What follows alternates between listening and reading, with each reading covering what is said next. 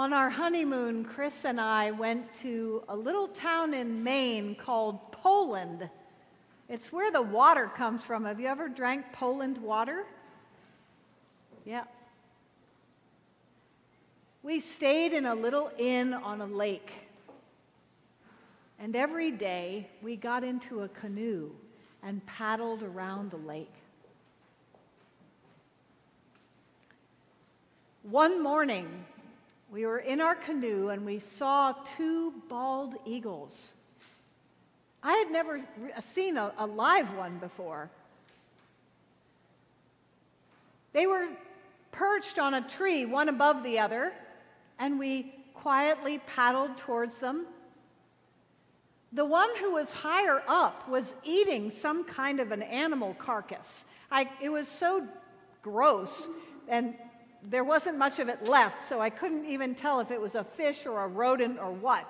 But the eagle was just consumed with eating this flesh, and bits of it were falling into the water, and it was very disgusting, but also awesome.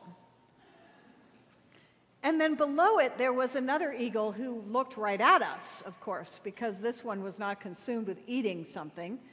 Looked at us sort of like, what are you doing here? You don't belong here.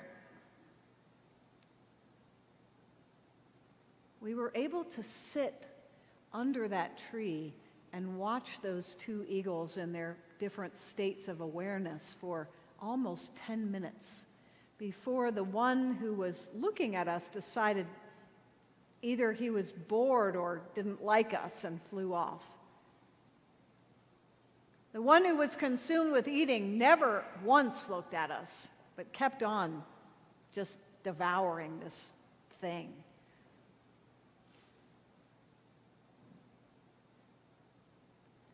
One was consumed, and one was free.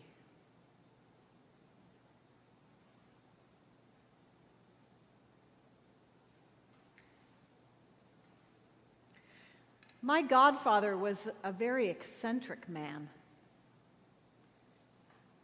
He was way ahead of his time in studying world religions.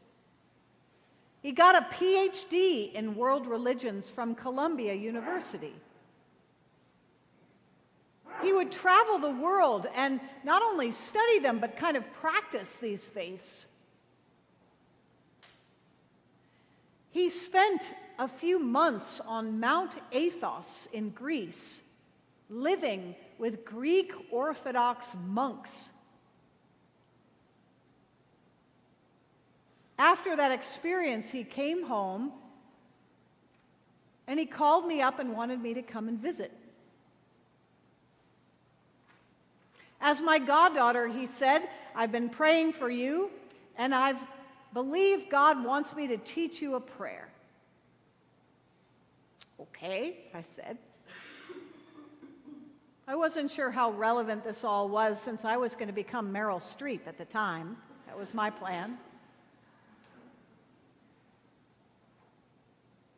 The prayer that he taught me was in Greek because he had learned it from these Greek Orthodox monks. It was very simple and kind of rhythmic. And his instruction was that I not only memorize it, but I say it every single time I could think about it, as often as I could, every day. It was kind of a tall order for a 17 year old. The prayer was this Kyrie, which means Lord, Jesu Christe, Jesus Christ, eleison me, have mercy on me.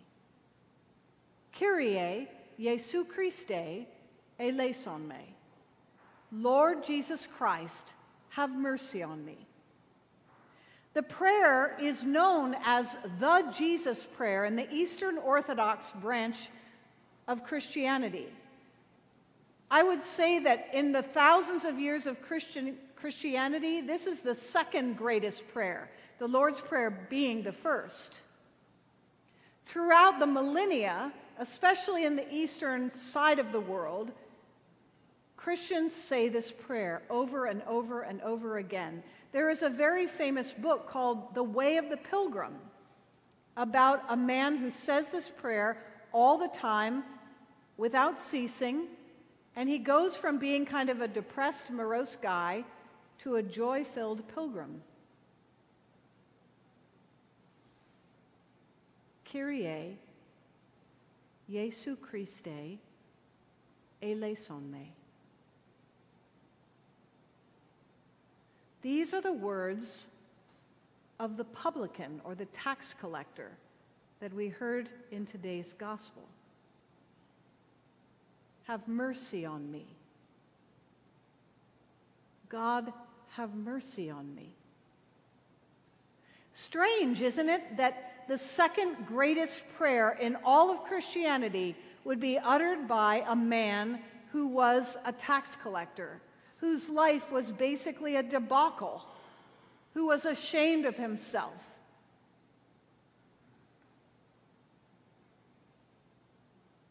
Strange that the greatest prayer would be uttered by such a person. But in this parable that Jesus gives us, just like those two eagles were there, one consumed with what he was devouring and the other one free to look around, in this parable there are two men in a temple. One of them is a Pharisee and he's consumed with himself. He's basically all about himself, digesting his own self. I could say that his prayer is really more of a selfie than it is a prayer.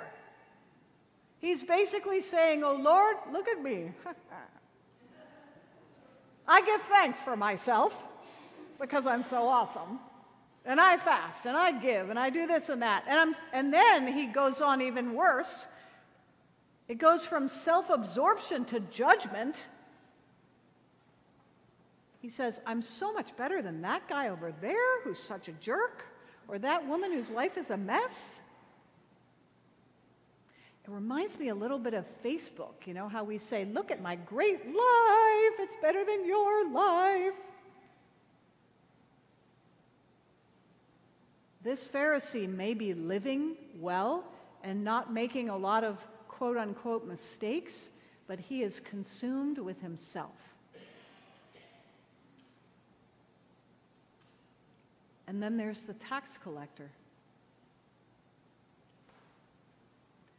A tax collector was a Jewish person whose job was to get money, mostly from poor Jews, and give the money to the Roman Empire.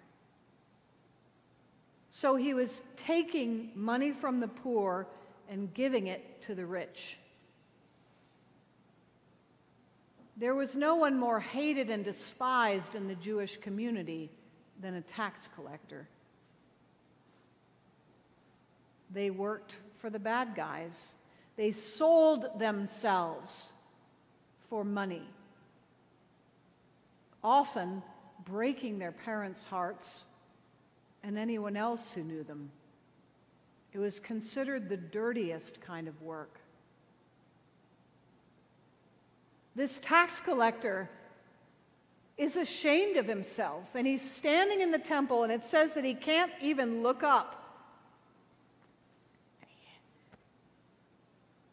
hits, beats his breast, and he says, Oh God, have mercy on me, a sinner.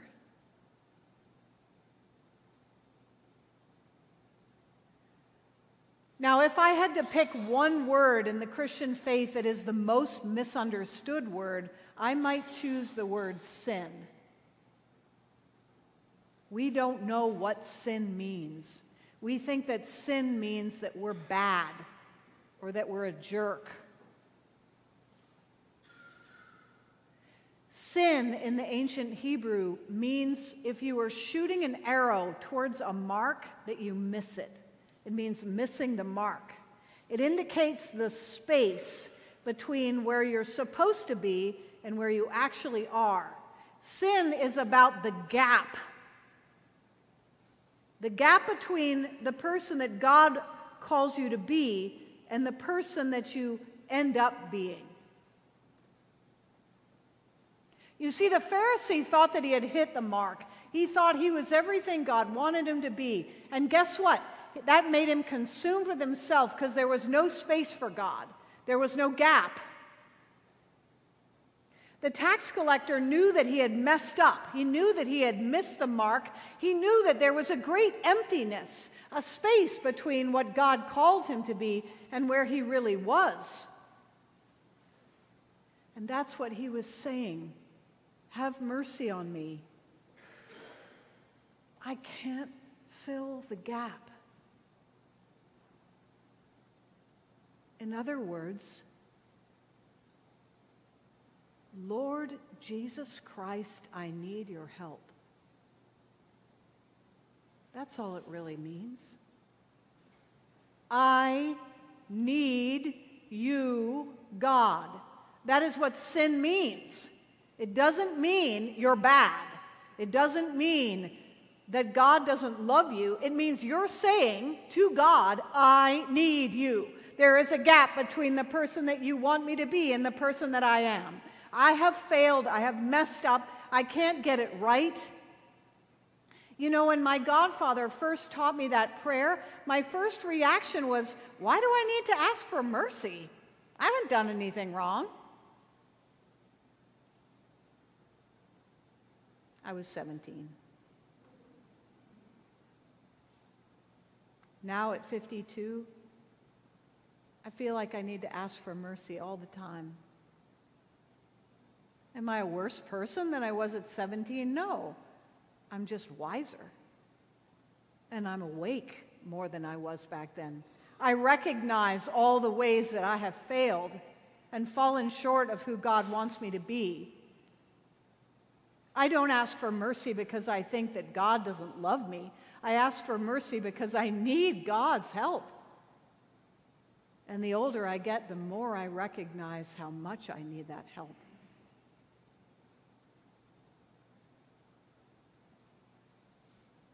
But I love my Godfather, so I started saying that prayer over and over in my head, and it runs on in my mind now. It has a life of its own. Often I'll realize I'm praying when I don't even know it.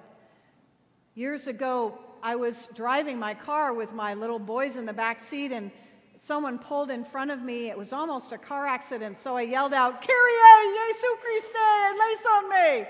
And one of my boys said, Mom, what the heck are you talking about?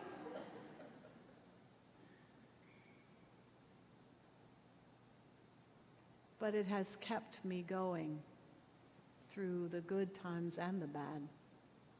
It is fuel for my soul. Kyrie Jesu Christe eleison me.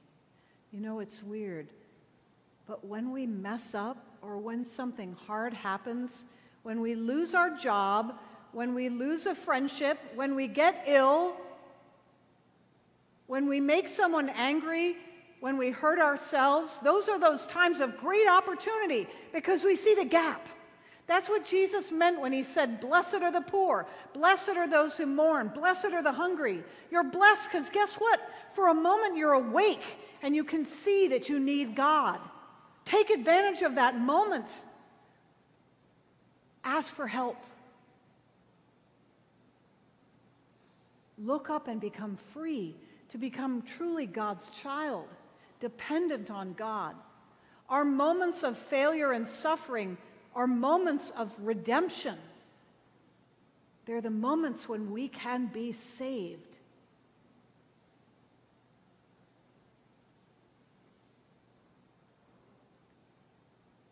My godfather died a few years after teaching that prayer to me. He got cancer and died way too young. I so wish he was still around. I would have so much to talk to him about now. I had so, much, so many questions I wish I could ask him. But he gave me everything I need in that prayer the Jesus prayer, the second greatest prayer in all of Christianity. And I give it to you. Kyrie Jesu Christe eleison me. Lord Jesus Christ, have mercy on me. I need you. Amen.